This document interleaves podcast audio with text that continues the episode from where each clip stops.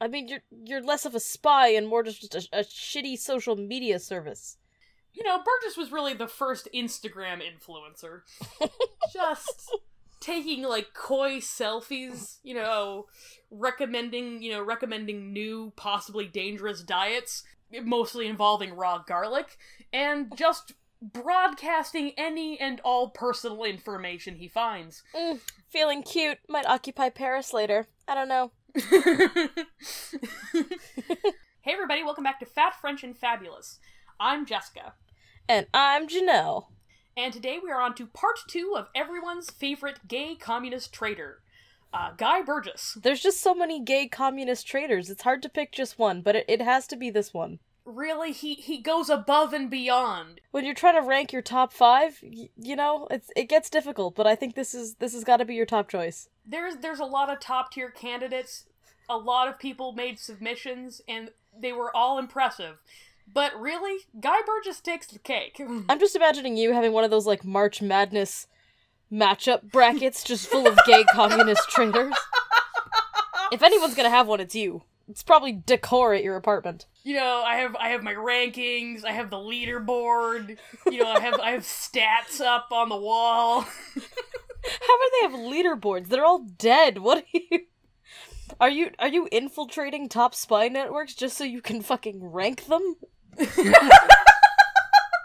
You're collecting up-to-date information so that you can get your, like, fantasy spy team? It's just, you have to keep your eye out for new talent. My dog is barking, which means she either agrees with you or she's a communist spy and she's upset that you've blown her cover. I'm sorry, Bianca. Get back on the bed. Get up there. Go spy on my sheets. Yes. So by April 1935, Burgess had deserted Cambridge for London, where he lived off his family trust and what sporadic pay he received from the Soviets. How very communist of him. Being a trust fund baby funded by his dad. He likewise took to reviewing history books under the pseudonym of Guy Francis, which honestly isn't even trying. Like, that's just his first and middle name. Burgess's London flat was decorated in patriotic red, white, and blue, which he called the only decor which any reasonable man could ever live with. He sometimes spent entire weekends in bed, reading, eating porridge, kippers, bacon, garlic, and onion out of a single saucepan, and drinking red wine, presumably straight out of the bottle, but I wasn't able to nail that down. So he smelled terrible. That's what that information tells me. Like, he smelled just awful. As much as he liked cooked garlic and fish in the same pan, he also chewed raw garlic all the time because he thought it was healthy. What is that, like, healthy for? You're never going to get sick because no one will come within a 20-meter radius of you? No airborne disease will ever be as powerful as your breath. They had immunization back then. He was just going the extra mile. I don't know if he was worried about vampires. I don't know if he was concerned about, like, socially communicable diseases. But this was a man with a powerful stench. You can't get an STD if, like, no one will fuck you without crying. This is a guy who, like, if he sat next to you on the bus, your eyes would water. The New York City experience. He'd be right at home here. You'd just be wondering who was cutting onions. I also like that this man wants to be a champion of the proletariat, and his pursuits are lying in bed eating food all day. The great struggle of the working class.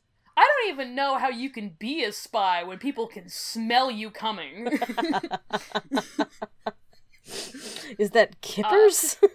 It would like being stalked by an Italian restaurant. I mean, in fairness, it's mid-20th century Europe. Everybody smells like garlic and fish. That's what the average perfume smelled like. That was in vogue, really. It'd be suspicious not to smell like that. Little known fact, Audrey Hepburn, strong odor of garlic. Burgess told those who asked that all he needed to be content was wine, books, and the news of the world. As a cultural note to our non-British listeners, and also Janelle, the News of the World was a trashy, sensationalist newspaper of a similar vein to the American tabloid, the National Enquirer. Everybody's favorite source of news. How is Batboy doing? Yeah, the News of the World was first published in 1843 and folded in 2011 after a scandal where, among other things, they were found to have illegally hacked thousands of phones, including that of a 13-year-old missing girl who later turned out to have been murdered. Oh, I was going to say... Fuck you very much, Rupert Murdoch. How do you possibly fold a shitty tabloid that's that old and... Somehow, it's journalistic integrity. You tell lies for 200 years and then you go down for journalistic integrity? That's shameful. That's a lot. It's a lot. That's a lot.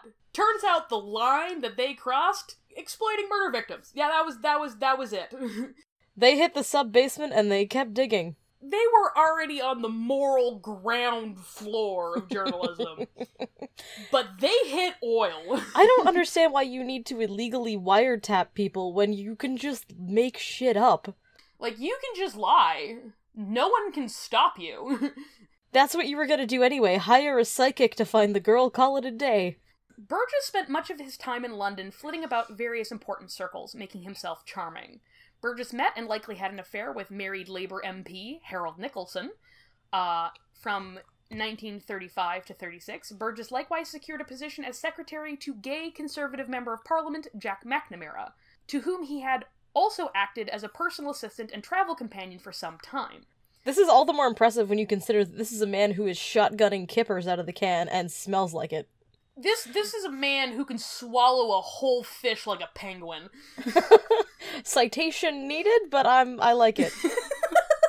I want that to be true. I'm already getting started on my future career in news. I deeply want that to be true. My pitch to the National Enquirer will get their attention. McNamara was associated with the Anglo-German Fellowship, an organization funded by a group of conservative anti-communist businessmen to project German influence on Britain. Burgess gained a high level of access within the Fellowship, where his position allowed him to spy on Germany's international strategy and to launder his own political past. He brought Philby into the Fellowship for similar reasons. It also brought him into contact with Eduard Pfeiffer, private secretary to the French war minister, leading figure in the French equivalent of the Boy Scouts, and noted sadomasochist. Oh. That's a lot. You just threw that in there with a list of other credentials. Just a little addition to the resume. You know, I'm a government figure, I like camping with children, and I like being whipped. That is an escalation. It's like reading through like a 9-paragraph OkCupid profile about how much they enjoy hiking and dogs, only to hit the bottom and find out they're into casual knife play. Just, maybe bump that up to the top. He was very much a man of multiple facets. Well-rounded. Complex. Pfeiffer introduced Burgess to numerous useful contacts in the French political world, Boy Scout rallies, and the myriad hedonistic attractions of Paris, apparently including orgies and brothels, and playing ping-pong in evening gowns, using a naked man as net. Well, that sounds like a goddamn good time to me. That's how I want to spend my Tuesdays. I'm like, that sounds like a pretty typical party. Yeah.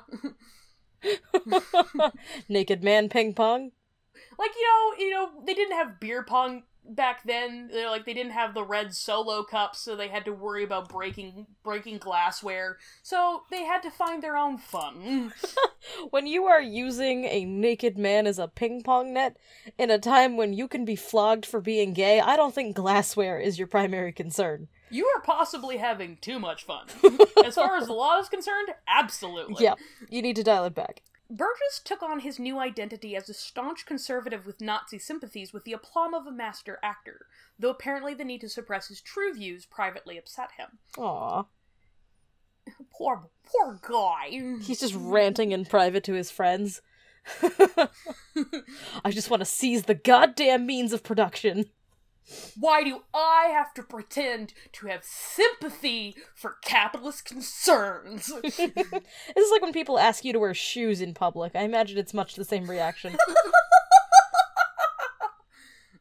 It's my own business if my toes fall off. I wear clothes entirely out of deference to your sensibilities. Yeah, children are going to find your frozen toes on the street and they're going to be upset. You're gonna get they'll learn something. You're gonna get Stanley Park closed off. They'll understand the world. You can't shield them forever, Janelle. I have 7 years of formal education in mental health and counseling, and I don't know how to help somebody who finds your pinky toe in the park. I mean, admittedly, Stanley Park's already a weird-ass place. Just the other day, I was walking down middle of downtown Vancouver, and I saw a syringe stabbed into a tree. Oh my god. It's always sad when a young tree with all their life ahead of them turns to drugs. I knew the opioid crisis was bad, but that's just ridiculous. It said insulin on the side. I'm not sure how serious to take that. Welcome to Canada. Even diabetic trees have better healthcare than you do. It's just, everyone deserves healthcare. Everyone. It was in the fall of 1936 that Burgess met chorus dancer Jack Hewitt.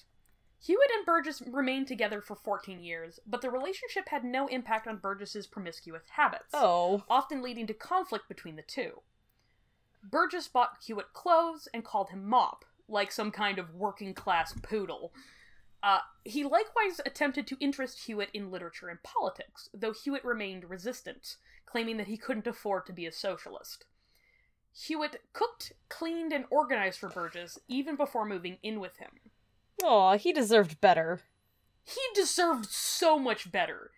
Jack Hewitt deserved better. I will live and die by this. They will write it on my tombstone. That's just my epitaph. Jack Hewitt deserved better. Jack Hewitt deserved better. Hashtag Jack Hewitt deserved better. This will be my rosebud. I also... This will be my last words. It's gonna be real confusing. It's gonna be real confusing for my heirs. You're dying, your descendants, gather round, you've left no will. They come to hear your final instructions, and it's just, Jack Hewitt deserved better.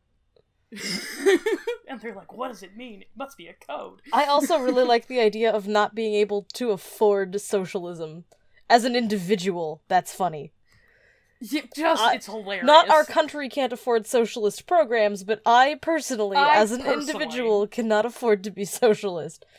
That's funny. That's the most clever political commentary I've ever heard, and I don't fully understand what it means.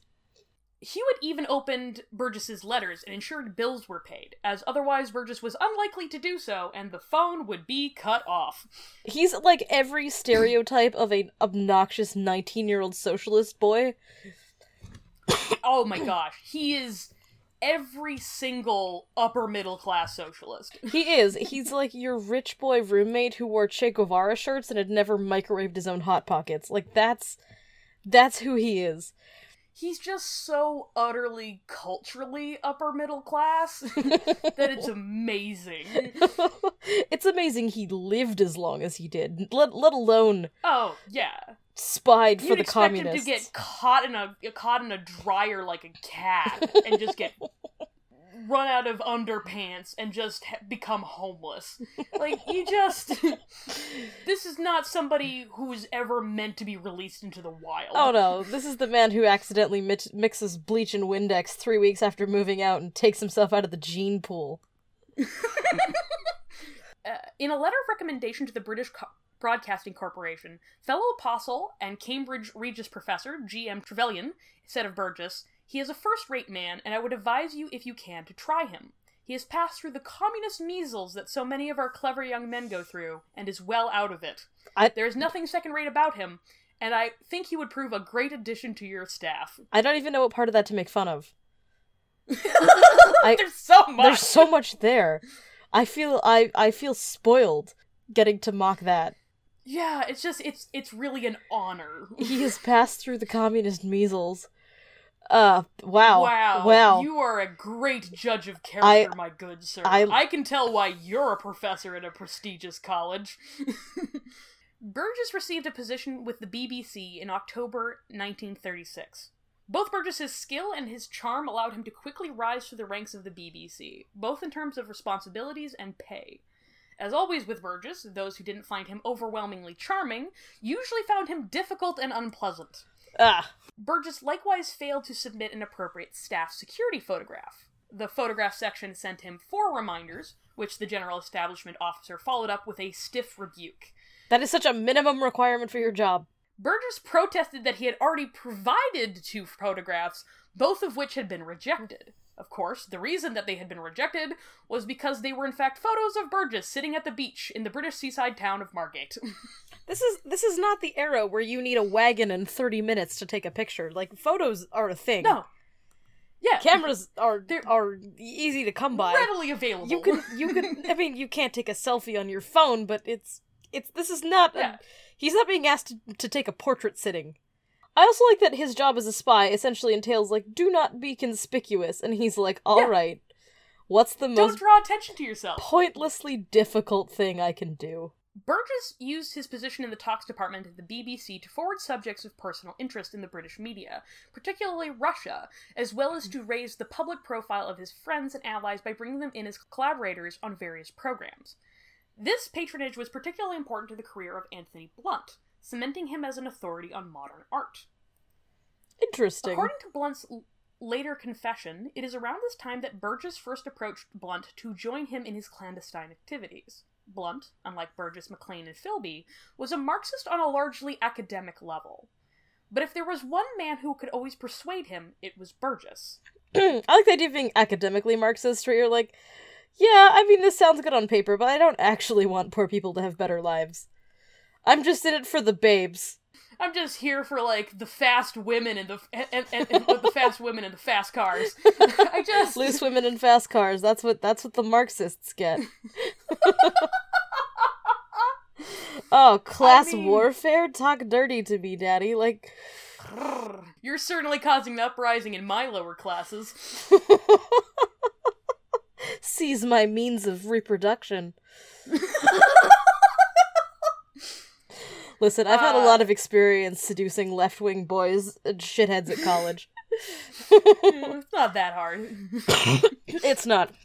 Mm. Just a quick loop of the Russian national anthem and a look at a Che Guevara shirt and they're yours. Blunt was given a further push by the death of a mutual friend and former member of the Cambridge Communist Cell, John Cornford. Oh, I like that name. Oh, isn't that name great? I want to Ford your corn. Some corn. I don't even know what that is. Is that sexual? Is that agriculture? I have no idea. You're trying to cross a cornfield with your family, and, you know, the first ox to step a foot in gets sucked in by the undertow.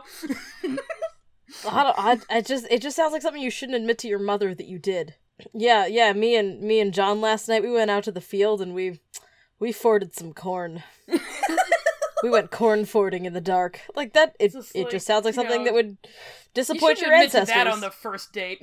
Oh, no. Oh, my God, no. It's been a long time since I was 13. Half my life ago. And just hearing the name Cornford makes me want to bully someone. Like, that instinct is still in there. Just, like, deep down, somewhere in my heart of hearts, even as somebody whose name starts with P.I.G., like, that is a ridiculous name. That's and rough. That man should be bullied. I want to put mean things in his locker. Yeah. Anyway, he was a poet who had joined the cause of the Republican forces against the nationalist faction under General Franco in the Spanish Civil War. He died by sniper fire, which is less funny. That's way less funny than what I was saying. Yeah, I liked the corn fording bit. That was way more fun. That was enjoyable. This is sad. Now this is death. Yeah. It's just like, oh, well, that's a senseless tragedy of a young man with a ridiculous name. Can you be young and be named Cornford? I feel like you come out of the womb 60.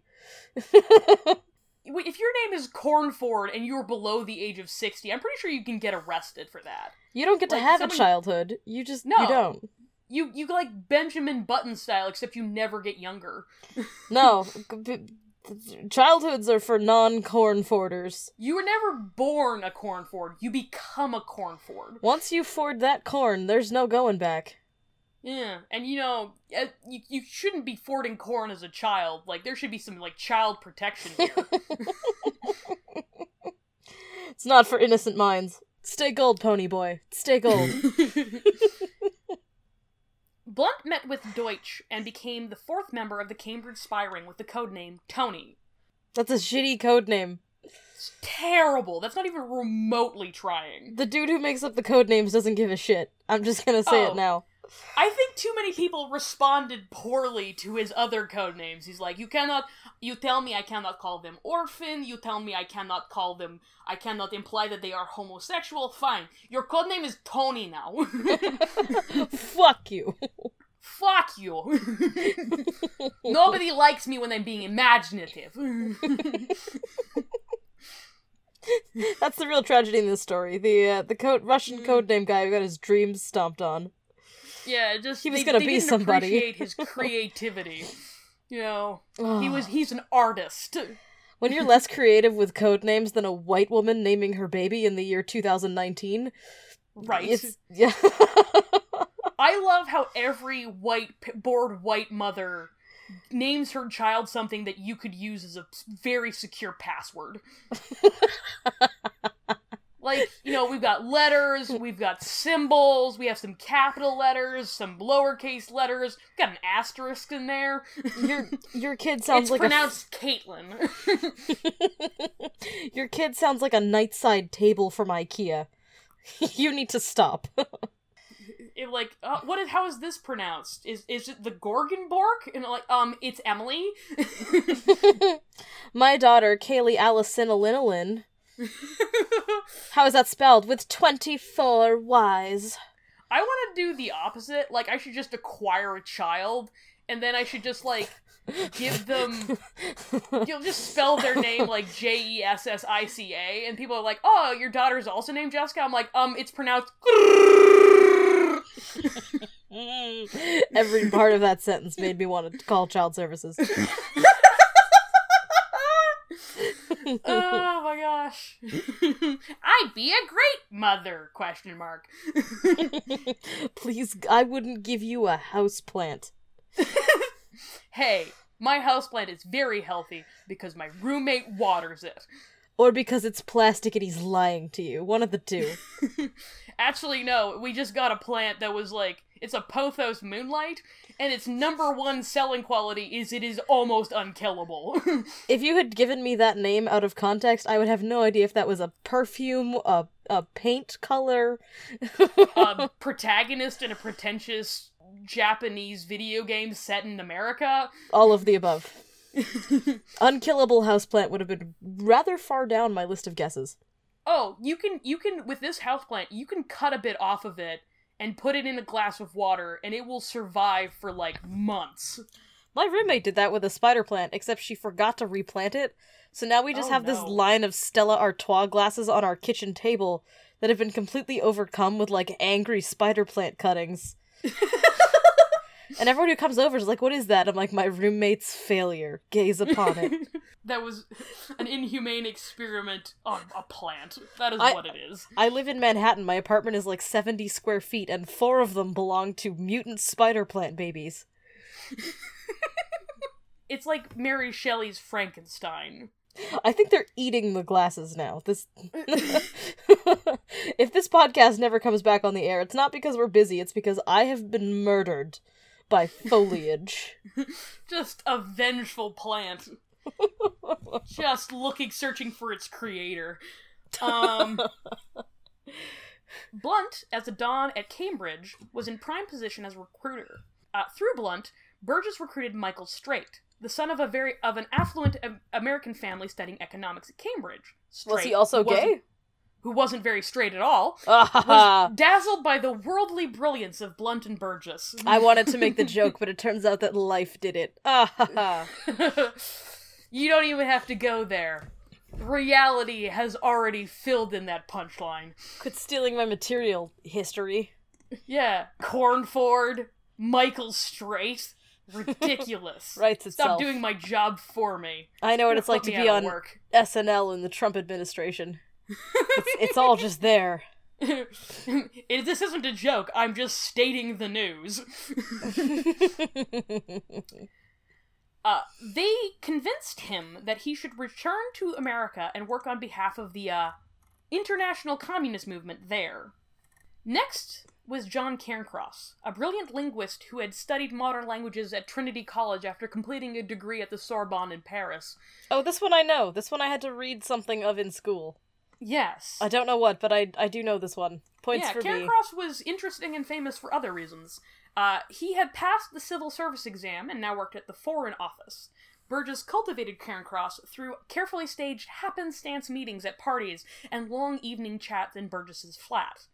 Cairncross was recruited as the fifth member of the Cambridge Ring. Wait, this one worked with Turing. Yes, yes, absolutely. He was in the movie with Dead-Eyed Bumberbatch Cumblesnatch. Mm-hmm. Absolutely. And he played across from Cucumber Bramblepatch.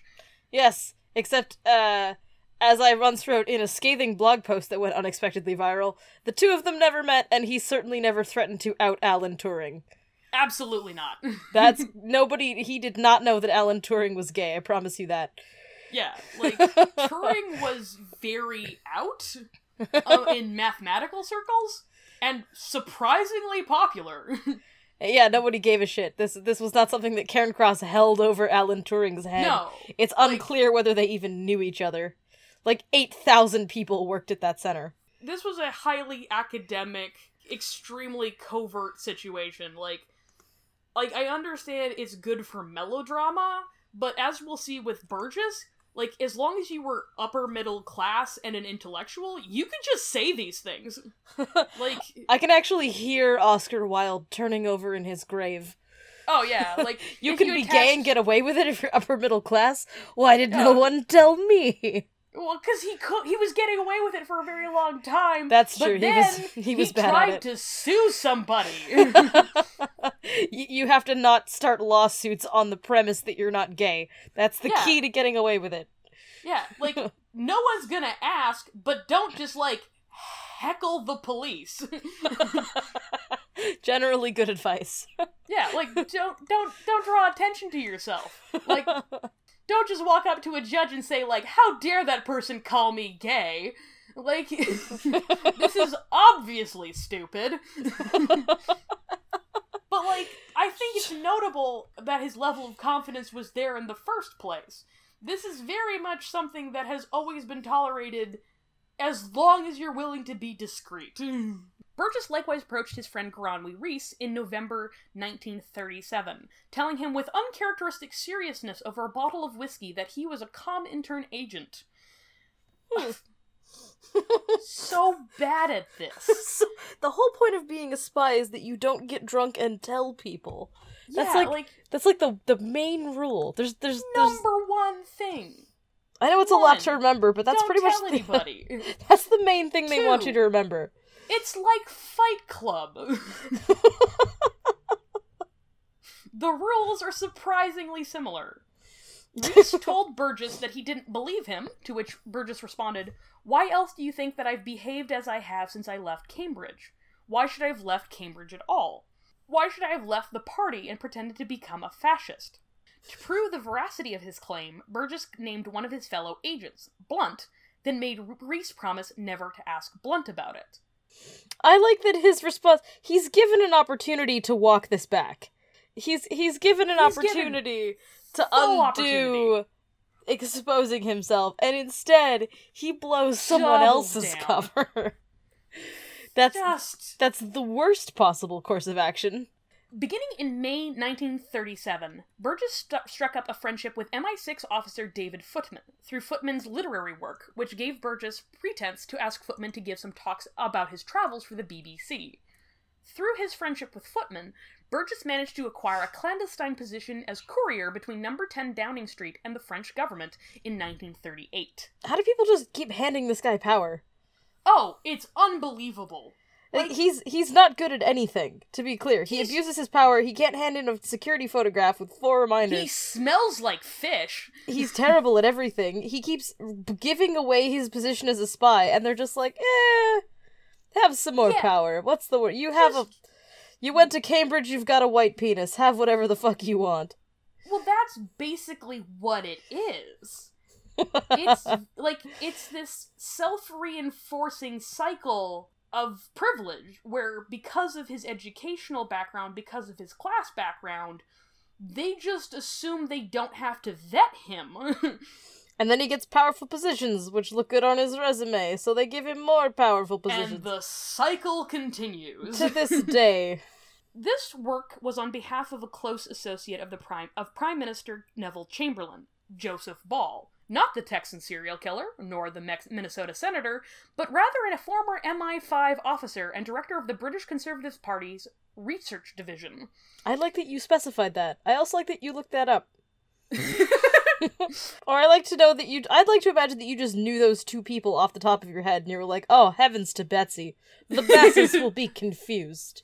Yeah, I need you to know that the Minnesota senator nor the Texan serial killer were in any way involved in political intrigue in Britain in the interwar era. Heaven forbid we sully the good name of a Texan serial killer. He might have done a lot of terrible things, but we should still treat him fairly. As historians. Are we historians or are we shitheads with access to microphones? We are totally shitheads with access to microphones. That's what I thought. When people are like, oh, what did your podcast about? I'm like, well, we do true crime and history.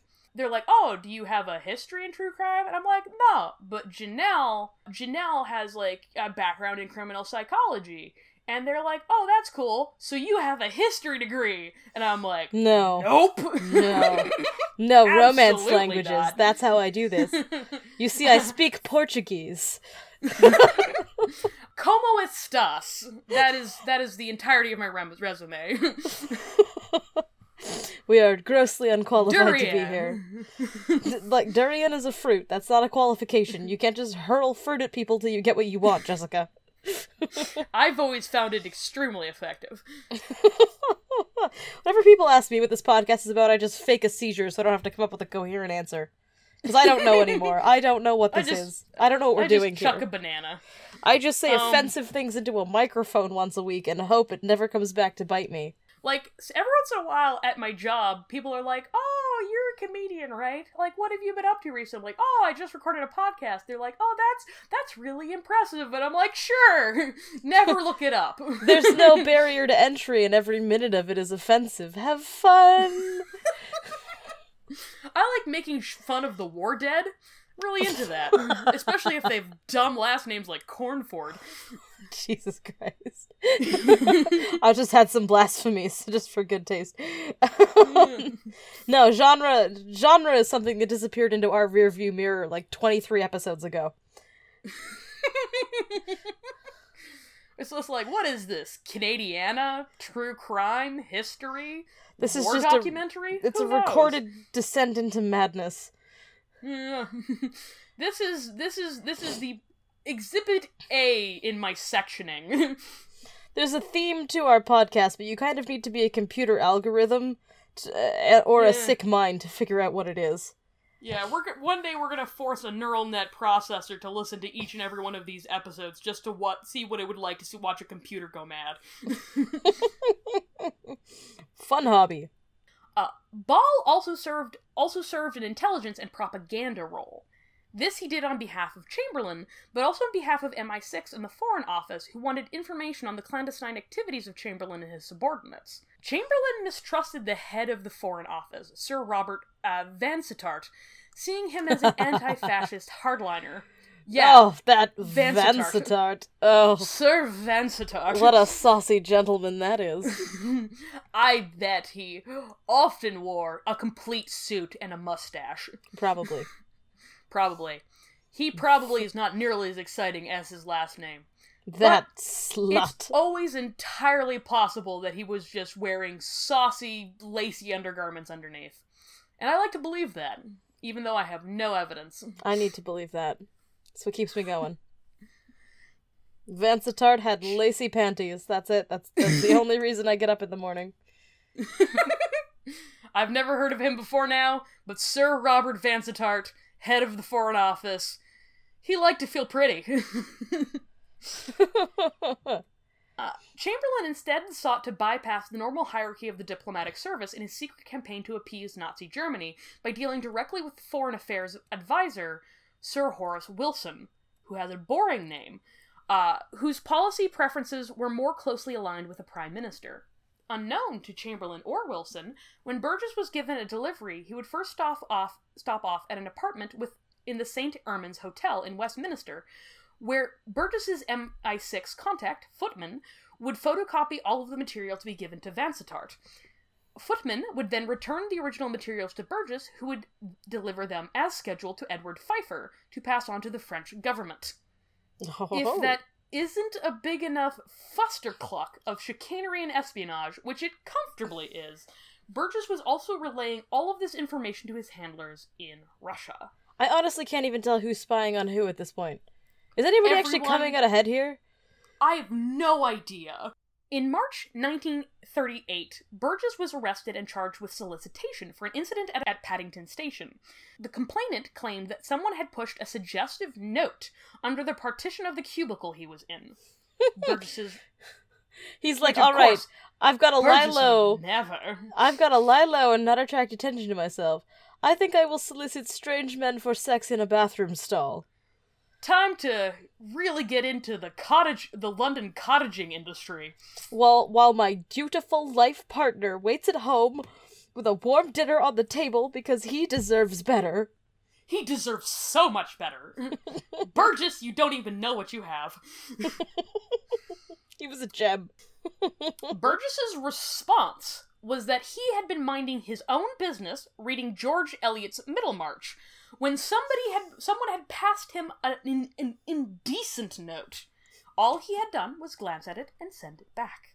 That is a weird defense. Why George Eliot? Why does that? Why specify? Like, yeah, this isn't a newspaper. You're like enriching yourself on the toilet. Like, what kind of weird flex is it that you specified that it was literary fiction, thank you very much. I wasn't merely reading the paper. Are you a college student with a book report due in the morning? What? Yeah. Why? Now, I initially assumed that cubicle at Paddington Station must mean a toilet stall, but the internet informs me that in addition to the paid toilets at Paddington Station, there are also paid shower stalls. They cost £5, which seems like a lot for a shower. And Paddington is only one of 3 London stations that even have showers. I wasn't able to figure out if the showers would have been there in 1938, but at that point I had been Googling the men's showers at a train station in London for 20 minutes, and I needed to stop. I would rather lick myself clean like a dog than take a shower at Grand Central Station. Like, public showers are questionable at the best of time. Like, this... You're gonna get a verruca, like, in your ass. I don't know. You're gonna get a planter's wart right next to your nipples. Something's gonna go wrong for you. Yeah, just... You're gonna get athlete's foot in your armpits. I don't know. Yeah, it's not happening. Coming into contact with any kind of liquid in a New York City subway station is just how you take a personal tour of the emergency room. Like, public hygiene has significantly improved since the 30s. At all times, when you are in a public space in a big city transit system, you should be making every effort to hover 2 inches off of the ground. You don't want to touch any surface. You gotta build yourself a little nest out of toilet paper if you want to sit down. Just, if you cannot psychically hover Criss Angel style over a toilet, you should just hold it.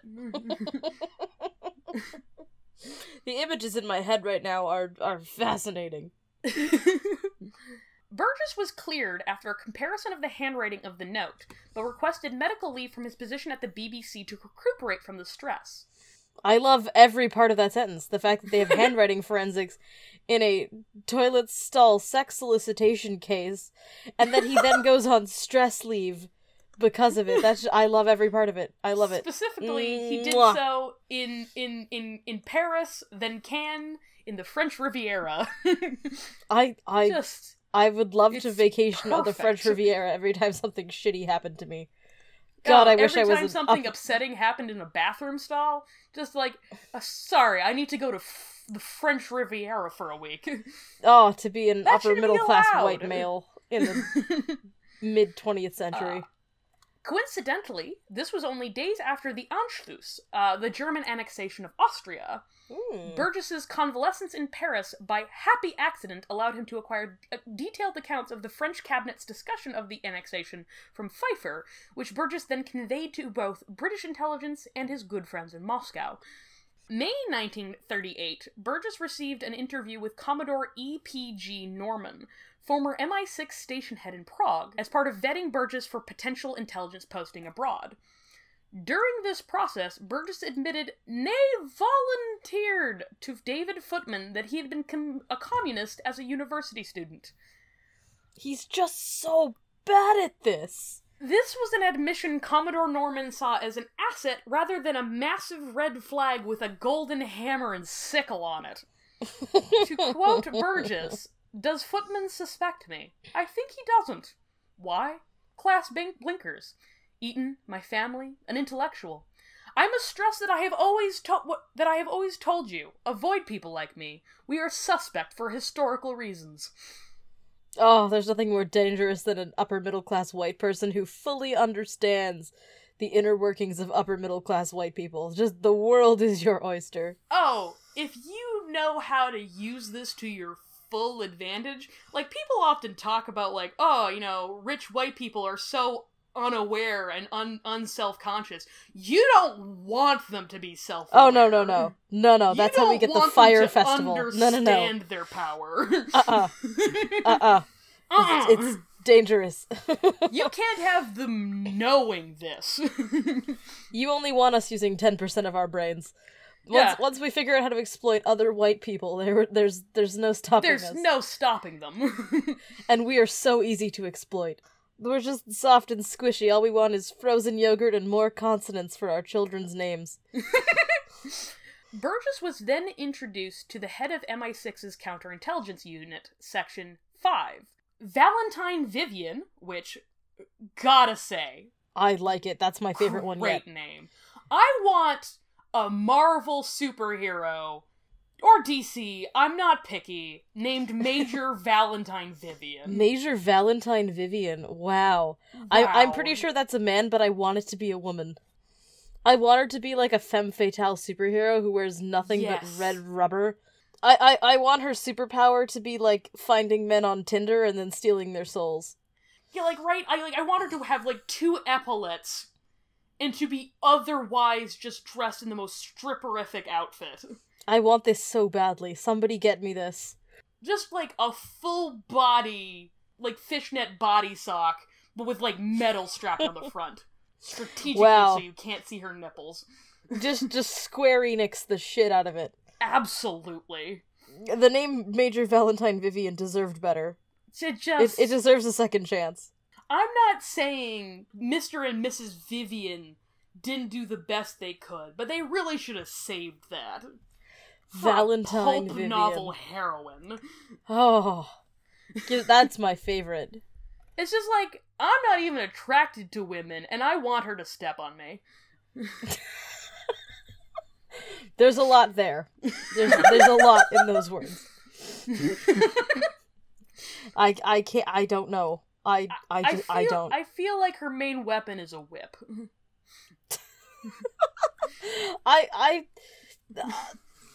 You are too into this for someone who just proclaimed not to be. I just, like, hypothetically. Like, I am somebody who has to come out to people as not gay, but... I was going to say, we have to move on with the episode because my only goal in this life is to not be the one to give you the sex talk. That's all that I want. What you mean? Oh my god. Maybe I want her to step on me in a non-sexual manner. Maybe all right, Jessica. Just a deep pressure massage with her heels. When a woman and another woman dressed only in rubber love each other very much. They ford each other's corn like they mean it. And then they go out for kippers. That's how British people are born. MI6 tasked Burgess with brushing up on his Marxist theory and cultivating and uncovering communist infiltrators. To quote Major Vivian, "Both in Oxford and Cambridge there is a secret party membership. In the BBC, there was an underground communist organization. You will have to find out who its members are." Further, Burgess was told that he should infiltrate the Communist Party and arrange a post in Moscow connected with cultural affairs. And he's like, done and done? Easy. I'm so ahead of you. Just don't ask me to submit a goddamn staff photo. Sadly for the history of flagrant nonsense, Burgess's communist handlers instructed Burgess to put a stop to this absurd charade before it could continue, as they did not trust his capacity to pull off such a risky venture. Probably Keep in mind, however, that while Burgess is often depicted as a sort of sidekick to the rest of the Cambridge ring, the truth is he was more so its leader and center. He was the most valued of the Soviets' operatives, and often the most effective, due to his willingness to push ahead, sense opportunity, and take risks. The other members of the ring relied on Burgess for advice and guidance, something that is often forgotten in the face of his absurd, unserious character and lurid personal life. It's like if you found out that Mr. Bean was secretly a communist operative, and right? Then he had, like, a body count of 86. It's upsetting. It really is. Like, on the one hand, it's like, he's so obvious. How did nobody pick up on this? But on the other hand, it's like, yeah, if, like, my buddy from college, who I had once seen drunkenly staple himself to the floor, like, if he told me that he was working on behalf of the international communist movement as a high-up spy, I'd be like, sure, Jeremy. Whatever. I wouldn't believe them. Burgess grew increasingly frustrated with his work at the BBC, which fell under political pressure to moderate its content. Winston Churchill was scheduled to introduce a history series that was critical of fascism in early October 1938, but Churchill was asked to cancel, given the precariousness of the current international political situation. Notably, this was around the same time as the negotiation and signing of the Munich Agreement between the heads of Britain, France, and Germany and Italy, agreeing that France would not provide military assistance to its ally, Czechoslovakia. The Czechs, who had not been invited to the negotiations, then collapsed under diplomatic pressure and ceded the Sudetenland to Germany. I could not tell you Czechoslovakia's political alignment in 1938 if you beat me with a copy of a grade 12 social textbook. That's entirely fair. That's a country I don't think about ever. Somebody invited me out for Czechoslovakian food the other night, and I thought it was a joke. What? That's a restaurant cuisine you can find in New York. Czechoslovakian restaurants? Like, I was impressed that Edmonton had, like, an Ethiopian restaurant. No, there's Czechoslovakian restaurants. I felt winded. I don't know what that is. I don't even have a concept of what that would be. Like, do you just, like, presumably beets are involved? Oh yeah, potatoes and root vegetables. It's like Ukrainian light. It feels like you would be introduced to, like, all 8 states of potato. Like, you'd be like, fried potatoes, mashed potatoes, potatoes as a solid, potatoes as a liquid, potatoes as a plasma, potatoes as an aerosol. I don't know. If I could aerosol potatoes and just eat them from a can on the go, I would fucking do it. Don't even... Oh, absolutely. I would just... If you could, like, have mashed potatoes in a can that you would just spray into your mouth, like straight, like silly cheese? I don't know. I just... I may never use my stove again. Yeah, like, people come into my house and they're like, why do you own exactly no utensils? And I'm like, I just open up my cup, like, my entire pantry, and it's just like a wall of spray potato. Just an upsetting amount of spray potato. Yeah, my landlord would find the oven out on the curb, like, didn't need it. Yeah, I'm good. It was it's just New cluttering York. Up this place. We turned the space into a 4th bedroom. Yeah, we're subletting. Get over it. Yeah, our new subtenant is, you know, is a famous Broadway performer, and we're letting it out for $4,000 a month. Subletting an oven sounds like something that actually happens in this city, so I hesitate to make a joke about it. There's probably, like, at least 3 people who are listening to this right now who are going, like, hey, I live in an oven. Burgess requested and was granted a personal meeting with Churchill in an attempt to convince him not to cancel. The two met at Churchill's country home, where they talked for hours, and Burgess encouraged Churchill to lend his voice in support of the Czechoslovakians. Churchill... You can just casually meet with the Prime Minister and influence the political direction of your country. Yeah. That's just... You can just book that like a dentist appointment. You can just stroll up to Winston motherfucking Churchill, his actual middle name, and just go like, hey, do you want to, like, chat? I'm nobody. But here's how you handle the Czechs. He's not the Prime Minister at the moment, but he was still an important political figure. It's a little weird. Yeah. It's, like, I was a bit flabbergasted a couple weeks ago when I couldn't get an elevator to go upstairs to my job because the elevators were being held open and occupied by, 1, a German shepherd, 2, 2 police officers, and 3, the Prime Minister's security detail, because for some reason the Prime Minister was in my building somewhere. That's, like, upsetting. Yeah, like, that was as close to power as I have ever come. I met Justin Trudeau at a Subway. Yeah, I met him at a Subway a couple years before he was Prime Minister. Huh. And people, like, he was at U of A at our alma mater to do a speech, and he was in line for Subway. I don't know.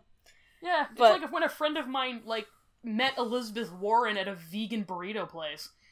It's very weird. Shit happens. And, like, Americans tease me about, like, how they, you know, Americans have this perception of how small Canada is. Yeah. You know, Joe from Toronto. Yeah. And they're like, oh, Canadians, so cool. Have you met the Prime Minister? And I have to be like, you know what? Like, we're a real country. We have 35 million people. We don't all know each other. But yes, I have met Justin Trudeau. Yeah. Like, I've seen him in person, too. Like, he was at Pride in Vancouver last year. And, like, I just turned around and I'm like, oh, yeah, that's the Prime Minister. Like, we didn't chat. But, like... I was within banana hucking distance. That's a strange unit of measurement. Hey, this is Canada. The way we protest our Prime Minister is by occasionally launching fruit and or pies. I'll say that's a very incriminating unit of measurement. I was close enough for a politically motivated banana huck. And no further. Alright, I mean, then. I probably would have missed. I'm very clumsy. Yeah, that's why you're not in prison. Churchill even gave Burgess a signed copy, like, apparently really liked Burgess, and even gave him a signed copy of his recently published book, Arms and the Covenant. Burgess told and retold the story of his meeting with Churchill often, albeit with the odd dramatization and revision in the telling. He even did a decent impression of Churchill, which there are still recordings of available on YouTube. Ah, but no one will top my favorite impression of Winston Churchill. Incidentally, also available on YouTube. Just Google Jessica Pigeot on YouTube. You won't be disappointed. Jessica Pigeot, End of an Empire. You will find me in a bow tie, hat, and tie doing an impression of a British colonialist... and threatening to invade St. Albert, Alberta. My hometown! You threatened to invade my hometown. We can get there by daybreak. Oh, Vicky. Oh, Vicky. It's funny because, like, there was a recent, like, Netflix adaptation of, like, the life of Queen Elizabeth, and I had several people text me, they're like, this Winston Churchill's pretty good, but yours is better. And I do not know how to take that. Nobody does Winston Churchill like a 29-year-old gender-ambiguous Canadian. They should have been farther reaching in their requests for auditions.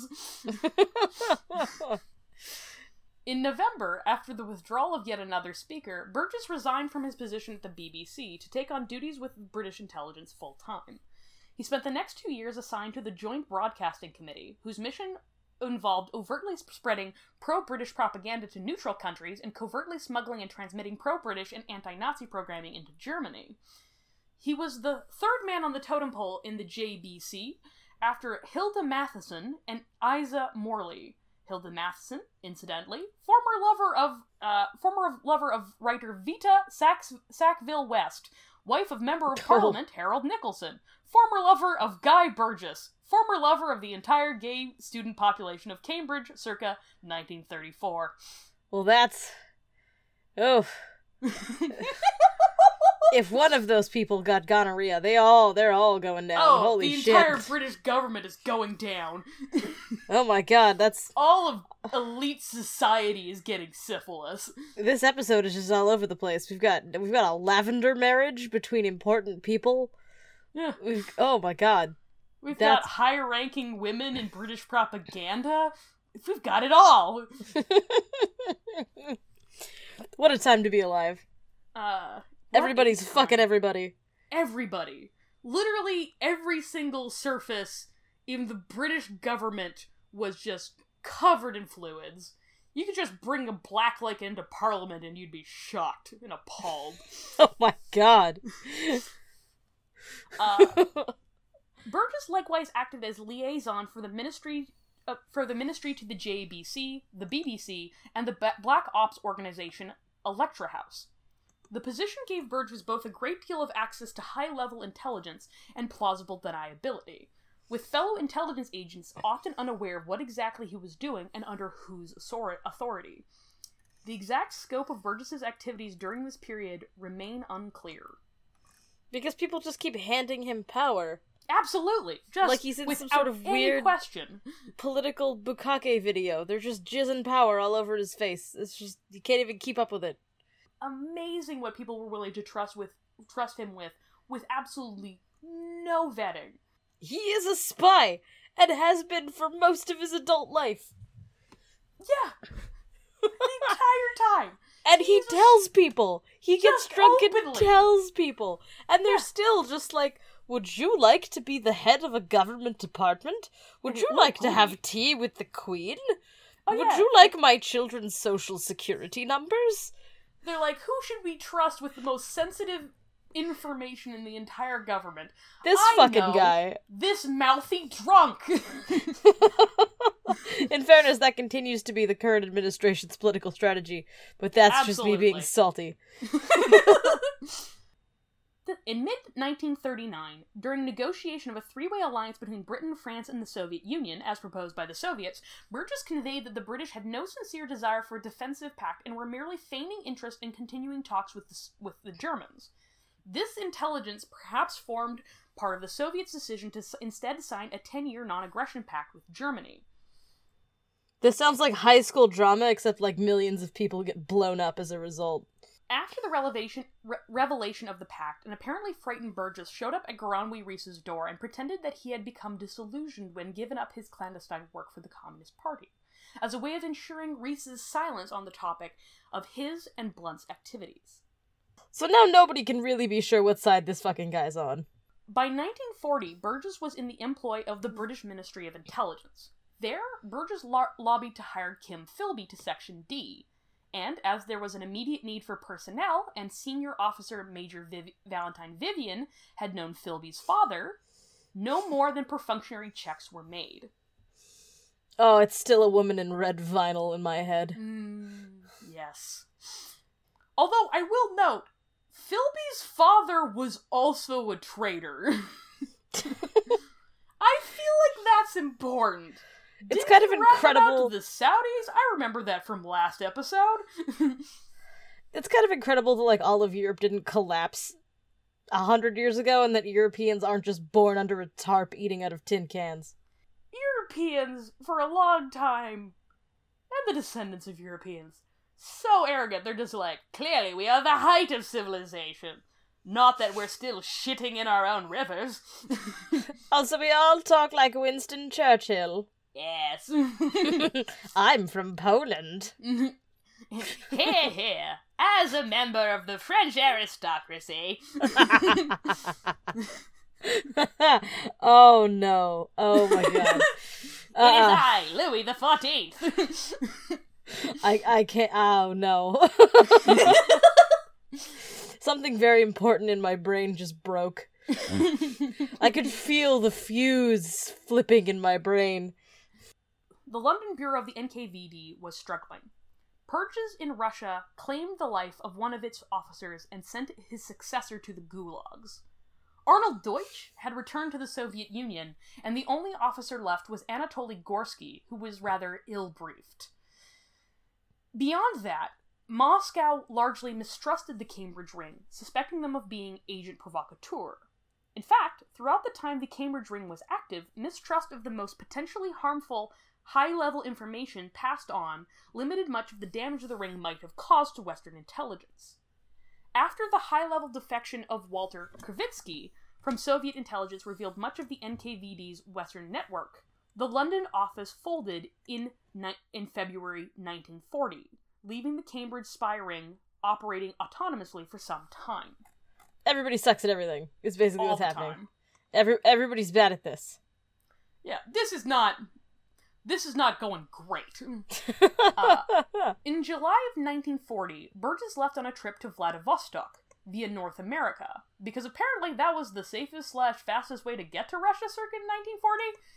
Confusing, but okay. Take the long way around. Just cut to Vladivostok through Moose Jaw, Canada. Less confusing than whatever the fuck's going on here. The trip was cancelled even before Burgess could reach the Soviet Union, while he was still in America. Before the cancellation, however, Burgess visited American spy ring member Michael Straight, now working for the U.S. State Department, and instructed him to monitor the defector Kravitsky, perhaps the true reason for the trip. Interesting. Burgess made some significant contributions during his time with the Ministry of Intelligence, such as an organized school for saboteurs to be sent into occupied Europe, which was enacted, and a scheme to wait for a strong westerly wind and to float balloons tied to incendiary bombs to set fire to the German countryside, which was not. That's a terrible idea. That's a terrible idea. School for tiny spies, kind of adorable. Absolutely.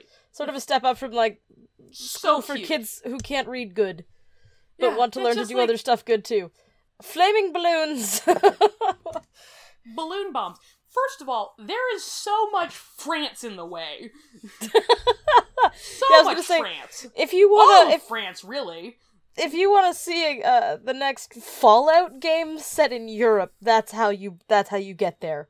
I also want to point out that I found this incredibly weird because we have done an episode on another incident of someone suggesting waiting for a westerly wind and floating incendiary bombs over the ocean. On balloons, and that they went for it, and it didn't go well. If you want to look that up look up fire balloons in our back catalog. Oh yeah, not a good plan. Woo! If you want all of Paris, you think the Notre Dame fire was traumatic. Could have turned the clock back on that about 70 years.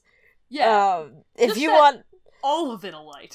God, can you imagine, like, Mad Max Parisian edition? Like, Mad Maxime. Mad Maxime. I like it. She could be the arch nemesis of Major Vivian, Valentine Vivian. Now it's a post-apocalyptic French drama in the burned-out remains of Paris. I like it. You know what? I'd watch it. This would be one of the best video games you could release. Ubisoft, stop making Assassin's Creed 7,000. Get on it. We need Vivian Valentine in post-apocalyptic France fighting Mad Maxime. I'd play it.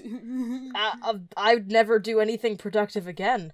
Absolutely. I would start playing it on a long weekend, and I would come outside of my room to find the authorities that declared me dead. That is way too fun of a concept. If I knew Tim Schafer, or if I was like Guy Burgess, and I could just be like, hey, I want to see Tim Schafer, and they just let me into his office, I would absolutely just spend all of my effort convincing him of this. I want to make my elevator pitch. This is my mark on the world. Forget this podcast noise. I want post-apocalyptic women in rubber. Red rubber, precisely. While the twisted remains of the Eiffel Tower collapse in the background. Just a burning skyline, just the Arc of Triomphe exploding into festive confetti. This sounds like either a really great video game or the weirdest French porn you'll ever watch. Could be both. Could be both. Burgess and Philby both acted as instructors at Sister Margaret's School for Saboteurs. Burgess on the subject of political incitement and coordinating with subversive elements. He was shortly thereafter transferred for some unclear misbehavior. In September 1940, Burgess was charged in absentia with driving a War Office car while under the influence. The charge was dismissed on payment of costs, a heavy part in deference to Burgess's sensitive work on behalf of the war effort, which necessitated travel outside of London. Basically, if this guy could have stopped soliciting men in toilets and trying to drunk drive army cars, he could have taken over the goddamn world. Oh, absolutely. He could have been prime minister in the 1950s if he hadn't just absolutely fucked it all up a wall. I'm really hoping he didn't fuck the army car up a wall, but I mean, based on what we've already learned about him... I wouldn't put it against him. I wouldn't put it past him. I mean, I'm just amazed he wasn't charged with fucking the car.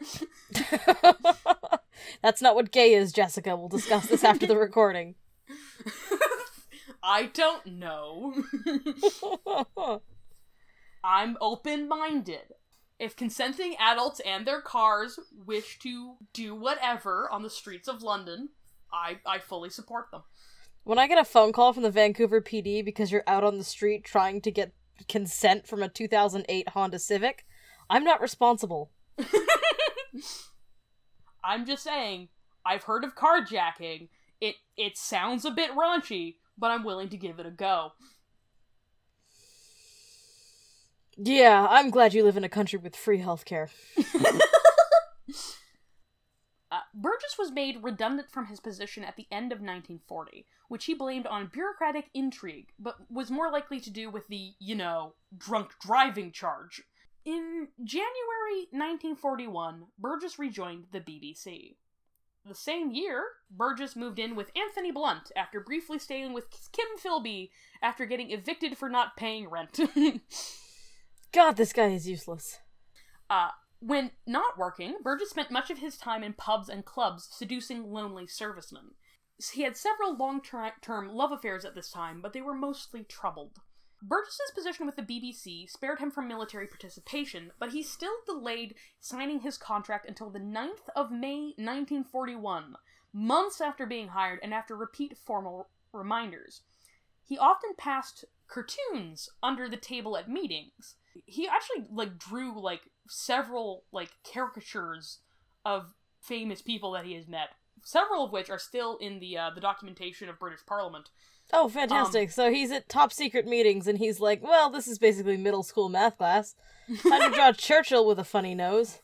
Yeah, Burgess likewise spied on the Religious Affairs Department of the BBC on behalf of Richard McConaughey, the head of the Talks Department. The Religious Affairs Department, of course, knew Burgess was a spy because he openly told them so while drunk. Assistant Director Reverend Eric Fenn reported Burgess drunkenly saying, "When we get into power after the war, you, Fenn, will be one of the first to hang from a lamppost." Oh, just water cooler banter at the old job. That's, as you know, with your colleagues. As work. You do. Just threatening war crimes, Yeah. Casually. Against a priest. Oh, so it's blasphemous war crime. On May 30th, he was censured and made to apologize for drunkenly attempting to break down his own office door with a fire extinguisher, severely damaging said door, and leaving the carpet soaked in fire suppressant. Yeah, so that's subtle. Burgess did eventually apologize, sort of. Sort of. Keep in mind, he is 30 at this point. So, he's not a child. No, he's 2 years older than me. He fully knows better.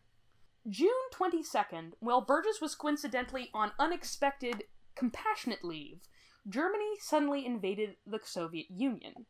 After Burgess's return, he was asked to produce some ideas on the topic of Russia. In October, he took over the political program The Week in Westminster, which provided commentary on the activities of Parliament.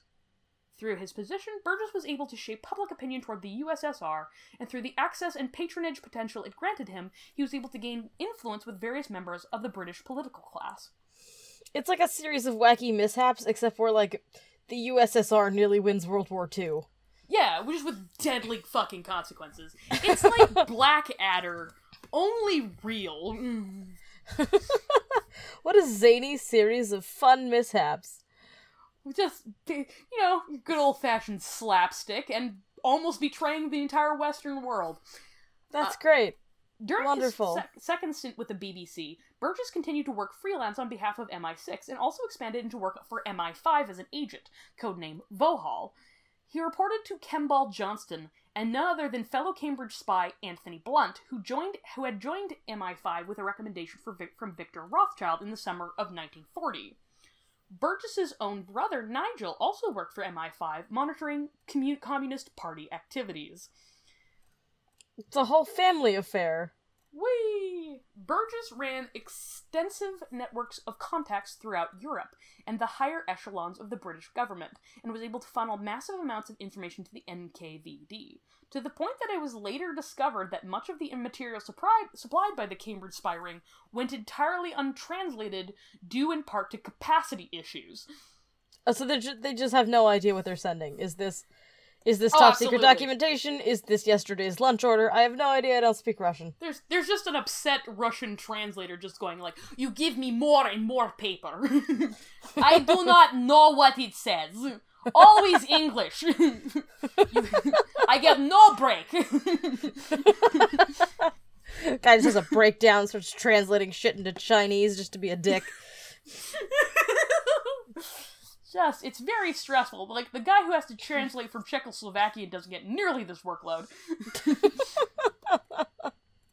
The sheer amount of intel provided by the Cambridge Ring, rather than pleasing their Soviet handlers, instead cultivated paranoia and suspicion.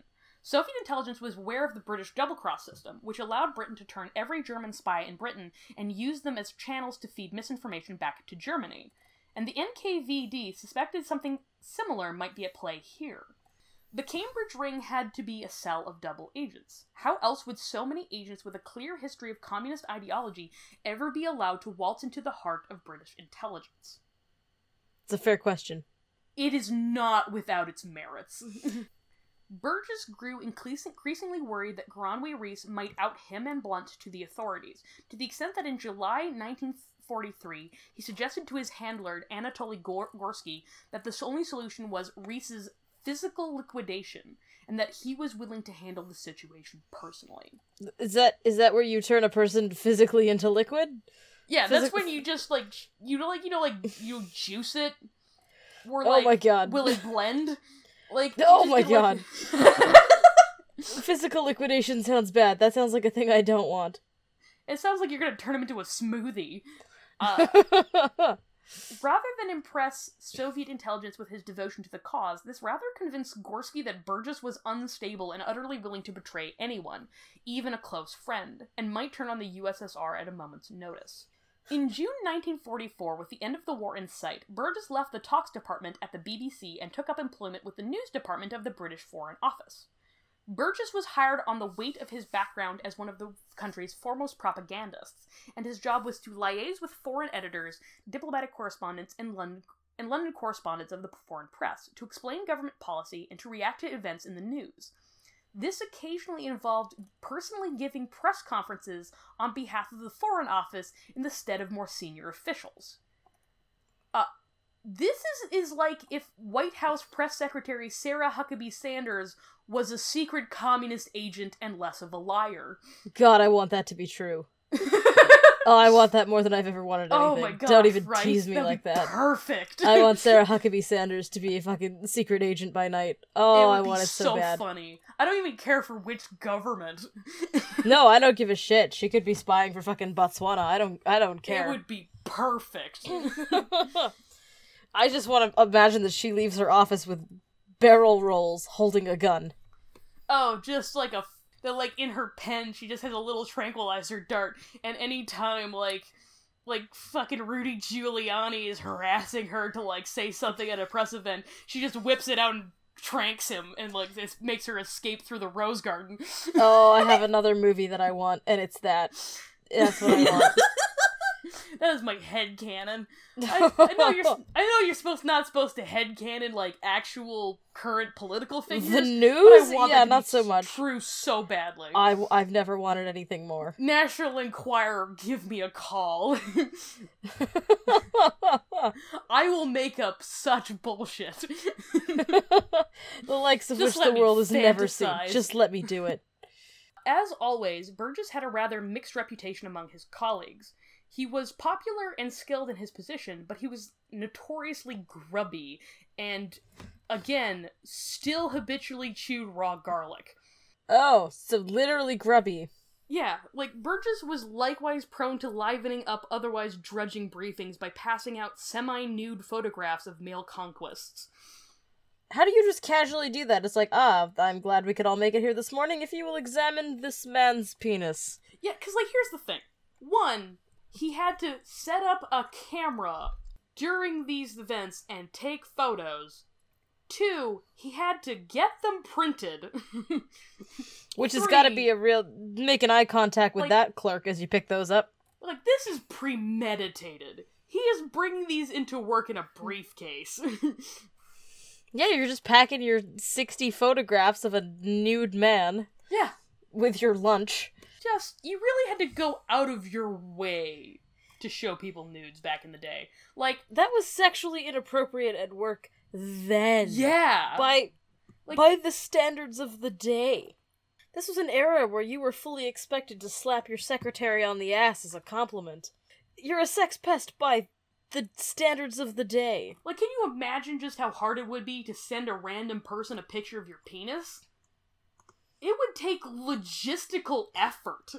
You have to buy a stamp. Yeah, you have to buy a stamp. You have to mail it. You have to get down to the post office. Like, it's a lot of work. Nobody wants to do that shit. Yeah, people think that people back in the day were classier and, like, they would never send each other nudes. No. It was just more logistically complicated and not the sort of thing you would waste on anybody but the closest of friends. Yeah, it just took effort back then. Yeah, it just, they're just as, we've always been lazy. It's not that we became more casual about our genitals. I mean, we did. But it's also that, like, it just became easier to show them off. Wait, when was the last time you bought a physical stamp? Ugh. Ever. Way too much work. Peregrine Fellows. What? Real that's name. That's a name. That is a name. Oh my god. That it is sounds a man. Like a Peregrine Fellows sounds like a suburban neighborhood. Right? Like, Peregrine Fellows sounds like a gated community. Peregrine Fellows sounds like a bowling team. It sounds like an after-school falconing club. It does! Peregrine Fellows sounds like a fancy country club where they supply falcons. Like, you don't even have to bring your own. You can falcons just... provided. Falcons provided at the door. True luxury. It would be like a maid cafe, only stuck up, upper class and British. You have not made it in this world until a man named Jeeves is handing you a falcon. Honestly, that's all I want in life. It's good to have goals. Peregrine Fellows, who was an individual and a coworker of Burgess, and I really feel if your name is Peregrine Fellows, you shouldn't be a bureaucrat. You should be an explorer. Like, oh, you've got to do something with that. You got to be like Robert Falcon Scott, and you got to die at the North Pole. Like, you... It had to happen, sir. I'm sorry. If you've got a predatory bird name, you need to die doing something amazing and pointless. You need to scale something just because it's there. Yeah, right? Like, you need to be climbing Mount Everest. You need to be disappearing in the middle of the jungle. Last seen punching a great white shark in the tit. Right? Sharks don't even have tits, but you found one and he punched it. Last seen hitting second base with an actual grizzly bear. Oh dear god. Just to say he could. Peregrine Fellows claimed that when he and Burgess were locked away, decoding and analyzing top-secret material together, Burgess would read out the funnier missives in silly voices for entertainment. Just like I used to do in the romance novel section when I worked at the library. Yay! Woo! Ah, fun times. Good times. I used to do, like, I used to read, like, Sandra Hill in a Gollum voice. Classic. Oh, I can't believe they let you work at a government office. I know for a fact none of my coworkers have looked this podcast up. Because you still have a job. Because I still work there. The moment I go come in one day and there's just a dead silence, I'm gonna know. Use your dental insurance while you have it. Burgess also frequently returned from lunch drunk and apparently kept a bottle of gin locked in the middle drawer of his desk alongside a book on flagellation. Like all the healthy, well-adjusted people do. Just what you need for the middle of the day. Just some light reading at lunch. Gin, tonic, and a good spanking. Burgess offered to work Saturday afternoons and received permission to take documents home in the evenings, gestures that were appreciated by the heavily understaffed news department and coincidentally gave Burgess a lot of unsupervised time alone with highly sensitive documents, highly sensitive diplomatic and foreign policy information. The authentic high-level documents Burgess was able to provide to his Soviet handlers from his position with the Foreign Office finally convinced them of his value and sincerity as an agent. The information Burgess provided confirmed the Soviet suspicion that their wartime alliance with the West was chilling in the last sputtering months of World War II. September 5th, 1945, 3 days after the formal surrender of the Japanese brought an official end to the war, Igor Gouzenko, a young cipher clerk working for the Soviet embassy in Ottawa, defected in spectacular fashion.